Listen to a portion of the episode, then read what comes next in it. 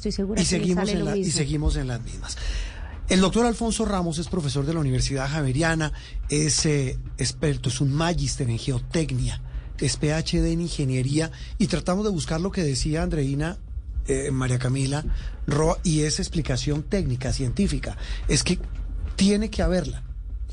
No hay de Pues, otra manera. Sí, ya, ya nos dirá nuestro invitado que está más que calificado para contarnos, pero lo que se ha dicho eh, estos días es que es una cordillera joven y que eso hace que haya muchos cambios en el terreno. Pero bueno, hay un sinfín de otras, eh, de otros eh, desencadenantes que bien nos ilustrará nuestro invitado, el profesor Alfonso Ramos. Bienvenido a Sala de Prensa y muchas gracias por acompañarnos. Bien, buenos días, muchas gracias por la invitación. Eh, profesor, eh, esto que dice Andreina es clave. ¿Cómo entendemos eso de que por ser una montaña joven eh, no se puede hacer una carretera? ¿Es realmente así? Bien, realmente son, son dos cosas, ¿no? Una, una- un aspecto primordial es que sí, en realidad tenemos una geología relativamente joven en la cordillera oriental y eso hace que los materiales sean inestables. Eso por un lado y por otro lado, pues los, altos niveles de precipitación que se presentan en la zona, pues hace que los materiales se puedan degradar de manera más rápida y esto genera inestabilidades. Pero eso por un lado, ¿no? Por ese, ese es, el, ese es el- la mirada de eh, los procesos de remoción en masa. Pero por otro lado, pues está la capacidad del el hombre de hacer eh, infraestructura en sitios complicados. Y como lo mencionaba Juan Roberto hace algunos minutos, pues en términos reales el conocimiento está para hacer buena infraestructura, ¿no es cierto? Sin embargo, la incertidumbre que se tiene para poder eh, emplazar, diseñar, construir infraestructura también es muy grande y eso, y eso hay que decir. Nosotros no la conocemos todas, eh, es decir, el hombre tiene mucha incertidumbre, a pesar que se ha avanzado en el conocimiento, pues, pues todavía hay lo que se denomina incertidumbre epistémica del conocimiento. Profesor Ramos, ¿y qué papel juega la deforestación y el cambio climático en, en esta tragedia? Es claro que la deforestación eh, pues es uno de los aspectos que intervienen para que las laderas sean más inestables. Cuando eh, una ladera está eh, apropiadamente cubierta con, con, con forraje, pues el agua eh, ti- tiende a irse sobre el terreno y no a ingresar al terreno. Cuando el agua ingresa al terreno, genera lo que se denomina presiones de poros del agua. Esas presiones internas en la masa de suelo hace que se eh, empiece a desestabilizar el talud. Entonces, por supuesto, cuando tenemos eh, una ladera deforestada que no se ha manejado de manera correcta eh, desde el punto de vista eh, agrícola, pues eso es un factor que ayuda a que sea, por supuesto, más inestable. Y por otro lado, pues el tema del cambio climático, estamos no, eh, también, hay mucha incertidumbre en, cuáles son las forzantes debidas al cambio climático, es decir, cómo se incrementa eh, la lluvia, ¿cierto? La- los niveles de lluvia, las intensidades de la lluvia con el tiempo, dado que estamos, eh, pues que evidentemente, eh, pues el hombre ha afectado el clima y esto se ve a nivel local de forma, de forma importante. Sabemos que se está aumentando en los sitios en donde hay más, donde las precipitaciones son altas, típicamente se están, eh, se están presentando precipitaciones más altas y además con mayor frecuencia. Pero todavía son modelos que tienen eh, unas pues tienen incertidumbre en sus en sus resultados pero sabemos que se que está afectando y debemos tomar acciones pues para poder mitigar esos efectos Profesor Ramos, ahí escuchamos cómo usted nos da esa lista de características geológicas de la cordillera, pero aquí no nos podemos decir mentiras. Esta tragedia en Quetame, que ha sido dolorosísima por ver ese drama de las familias, también tiene otros factores en la lista. Yo quiero saber si usted también lo suma ahí, además de deforestación, cambio climático y mal uso del suelo. En, hemos visto a lo largo de estos años corrupción, esa pelea de concesiones, el tema de que la ANI y el Invías en lo público no son los que manejan los temas de las vías, sino que hay contratistas privados. ¿Usted le suma esos elementos a la lista? Pues digamos que hay muchos aspectos de esos que son, pues que hemos tenido noticias eh, sin embargo, para serles sincero, ese no es mi área de estudio, entonces no quisiera profundizar allí. Eh, sí, pero profesor, yo, yo sí quisiera reiterarle la inquietud. Usted decía, mire, hay dos factores. Uno, el del terreno, y el otro, el de el conocimiento de quienes hacen esas carreteras. ¿En el mundo se hacen carreteras en montañas igual de difíciles en esas condiciones? Sí, es decir, a pesar que, como mencionaba, nuestras, eh, nuestra geología es, complicada, pues no es la única con esas características. Y pues en otros, en, en, otros eh, eh, latitudes, pues se desarrolla infraestructura pues de, con, unos estándares de calidad pues bien importantes. Aquí que lo interrumpo, profesor, aquí el problema es de qué. es decir, puede ser un problema de ingeniería, de diseño, de materiales, ¿de qué? Eh, eh, excúseme, es que yo no quiero encontrar un culpable, pero sí buscar explicaciones. Es que de verdad uno no entiende, no, no, no logra entender cómo en pleno siglo XXI eh, no somos capaces de hacer una carretera en un sitio y que una lluvia no termine haciendo lo que causó en las últimas horas esto en la Vía al Llano. Sí, es que nosotros tenemos una particularidad, digamos que en Colombia, y es porque eh, por ejemplo, cuando estamos hablando de las lluvias, las forzantes, eh, de todos estos procesos de remoción en masa, la longitud en los registros en el tiempo no es muy grande. Es decir, la historia climática que nosotros tenemos no es, no, es, muy amplia. Entonces, eso hace que los modelos que se utilizan para, eh, digamos que para extrapolar las precipitaciones a muchos años pues tengan hartos, pues un, nivel de incertidumbre grande, no se conoce muy bien. Eso, ¿cierto? Por el lado de las forzantes.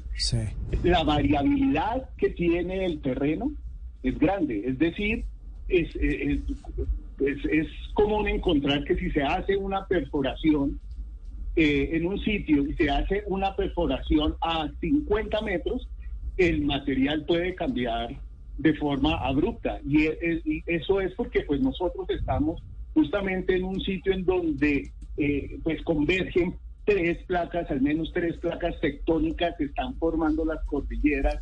Eh, estamos en un sitio tremendamente activo. Es decir, es, el reto es, desde el punto de vista de ingeniería y, de, geocientífico, es, es muy importante. Sin embargo, de nuevo, yo estoy de acuerdo, es, eh, y, pues es que es, evidente en otros sitios eh, en el mundo se hace infraestructura, se hace buena infraestructura. Mm. ¿Qué pasa? Pues se necesita, para poder entender esto, se necesita inversión. Se necesita... O sea, buenos eh, materiales. E, e, inversión primero en el conocimiento de las, de las amenazas, es decir, entender cuáles son las amenazas, cuáles son las avenidas torrenciales, las inundaciones, los sismos que se van a presentar. Y para eso se necesitan recursos, se necesita interés político para hacer, para eh, eh, tener inversiones en recursos. Profesor, también hemos oído a, personas a lo largo de esta larga historia de, problemas en la vía llano decir que esa vía no se debió construir allí.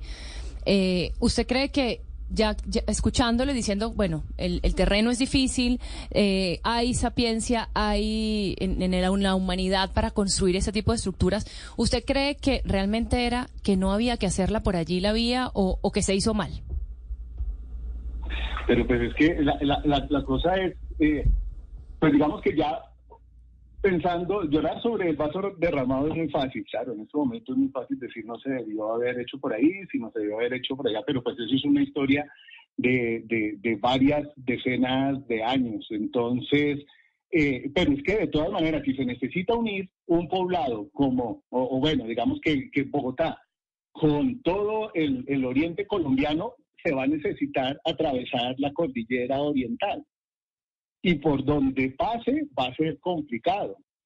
Es decir, no hay un sitio sobre la cordillera oriental en donde se tengan que hacer cortes y rellenos eh, para poder trazar la vía y que esos cortes y rellenos eh, en, las laderas eh, vayan a ser estables de una manera muy fácil. Ah, entonces, de todas maneras, por donde se hubiera pensado hacer esa vía, es un reto de ingeniería y geocientífico importante. Mm. Mire, estoy viendo aquí una, un artículo, es que, es que hay tantos estudios. Eh, eh, en este país somos expertos en estudiar las cosas, pero no en, hacer las cosas. Eh, mire, hay un profesor que no sé si usted lo conoce, es el profesor Gonzalo Duque Escobar de la Universidad Nacional, también de la Facultad de Ingeniería, como usted, y él hizo un estudio ya hace por lo menos cinco años, cuatro, sobre los problemas en la vía al llano. Y él en su momento habló de la caída del puente, del puente de Chirajara. Eh, eh, y, mire lo que él decía, y quiero su opinión, eh, profesor Ramos. Dice, en la construcción de la vía al llano se han presentado problemas de ingeniería que no tienen justificación. En, el caso de la caída del puente de Chirajara, eso es lo que pasó, dice él, en, en el año 2018. Y dice, el incidente mostró la falta de ética traducida en la absoluta precariedad del diseño que soportaba esa pieza fundamental. Es decir, estamos sobrediagnosticados, profesor, que claro, hay un terreno, hay unas dificultades, pero si no se diseña bien y no se le ponen los materiales que son, pues pasa lo que pasa, ¿o no? Sí, sí, porque de todas maneras sí hay que tener en cuenta que cuando se hace este tipo, cualquier tipo de infraestructura, pues todos esos eh, estudios y posteriores diseños pues tienen que llevarse a construcción. Y allí hay una mediación eh, pues económica y de intereses. Es decir, hay una parte técnica, ¿cierto? Y después viene una parte en donde hay que, hay que llevar a cabo pues esos diseños. Entonces, eh, pues el conocimiento está, ahí hay claramente un cortocircuito en esa en esa línea eh, que debería mantenerse muy clara y muy dada. Mm, cuando usted dice, profesor, intereses económicos, ¿a qué se refiere? Es posible que eh, cuando se necesitan hacer, lo mejor dicho, se siempre todos los proyectos entonces tienen unos presupuestos eh, y esos presupuestos deben ser cumplidos, ¿cierto? Sin embargo, pues en muchos, en muchos casos, y lo hemos visto en los últimos años en las obras de infraestructura, pues eh, los precios de los materiales fluctúan, y fluctúan mucho. Y entonces, una vez, por ejemplo, los contratistas se comprometen a hacer, ¿cierto? Firman y se comprometen a hacer eh, los, eh, pues la infraestructura y a mitad del camino o al comienzo del camino empiezan a hacer a, generar esas fluctuaciones, pues tienen que tomar pues algunas medidas y pues allí no sé si uno podría pensar que existe una de las fuentes de, eh, no sé, como digamos que deficiencias en la asignación de recursos. O sea, material, ¿se lo puedo traducir en términos cristianos, profesor? ¿Le ponen materiales chimbos pero más baratos? yo, no, yo no me atrevería, Alfonso Mariano Ramos no se atrevería sin hacer un estudio detallado y puntual a firmar eso cuando ver. Sí, pero es que es que es que realmente es que de verdad, eh, profesor, es que no aguantamos más los colombianos una de, una explicación. Estamos hablando de uno de los concesionarios más grandes del país que pertenece a un conglomerado económico de los más grandes de Colombia y, con los peajes más caros del país. Es que de verdad, se lo digo en serio, profesor. 16 mil pesos es. Sí, y, le van a poner otro, ¿no? es que no hay derecho y la explicación que dan es que es por el clima y el terreno. Hmm. Yo, yo personalmente no, no logro, no logro entenderla, profesor. Sí, profesor Ramos, yo quisiera preguntarle otro tema más allá de, de la vía con esta descripción geológica que usted nos hace de las placas tectónicas. De pronto esa afirmación de que el error fue hacer habitable esta tierra fértil para las avalanchas y deslizamientos es cierta. Es mejor que poblaciones no estén ubicadas en esas zonas. Eh, eso sería, eso sería lo, mejor. Sin embargo, eh, en Colombia hay muchos municipios que están emplazados en eh, sitios en donde ya se han presentado avenidas torrenciales. Hmm. Es decir, esto, esto no es nuevo. Es eh, recordemos lo que pasó en Mocoa. Hmm. En Mocoa, Mocoa está emplazada en, lo que se denomina un abanico pluviotorrencial. Tres ríos. Eh, eh, y así nos pasa en, muchos municipios en Colombia. Es decir, esto no es, no es casos aislados en donde nuestros, nuestros antepasados se ubicaron en, sitios ¿cierto? en donde es interesante estar al lado del agua y en un sitio plano, pero típicamente un sitio plano está, pues antecitos hay una montaña. Sí. Y eso pasa mucho, o sea, hay varios municipios en Colombia. Hay un estudio muy interesante que eh, realizó la Unidad Nacional de Gestión de Riesgo de Desastres por allá en el 2018, en donde prioriza diferentes municipios en Colombia, en donde eh, con base en la geología, eh, principal, los municipios que están en este tipo de, en este tipo de depósitos antiguos. Entonces, si ocurrió un evento eh, hace, hace algunos años, ¿cierto? Decenas o cientos de años, pues ¿por qué no se va a volver a presentar? Mm. Sí. Y eso pasa mucho en Colombia. Sí, y coinciden eh, mucho en eso. La, Cámara Colombiana de la Infraestructura publicó esta semana un comunicado en el que dice que deforestación, cambio climático y mal uso del suelo, la tormenta perfecta en Quetame. Pero para nada menciona la Cámara Colombiana de la Infraestructura todas estas reflexiones sobre las responsabilidades que puedan tener los que construyen este tipo de obras. Profesor Ramos, un abrazo y muchas gracias. No, ustedes, muchas gracias, Juan Roberto. Experto en geotecnia, en ingeniería, hablando del eterno drama, la eh, enésima vez que tocamos el tema de la vía al llano. Bueno, de hecho, este, esta semana el periódico El Tiempo tuvo un editorial que me pareció muy interesante, varias de las cosas que decía. Primero, bueno, que estamos tristemente acostumbrados a este tipo de tragedias. Recuerda en 2017 Mocoa, cuando murieron 333 muertos y apunta que Hoy las obras de reparación todavía están en etapas de ejecución, tantos años después.